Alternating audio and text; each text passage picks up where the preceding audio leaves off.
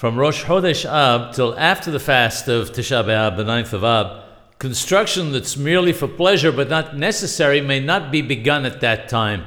If it's for the purpose of a commandment, however, it is permitted. Construction is permitted for a synagogue, therefore, even on the eve of Tisha B'Av, since it is a muswa for the community.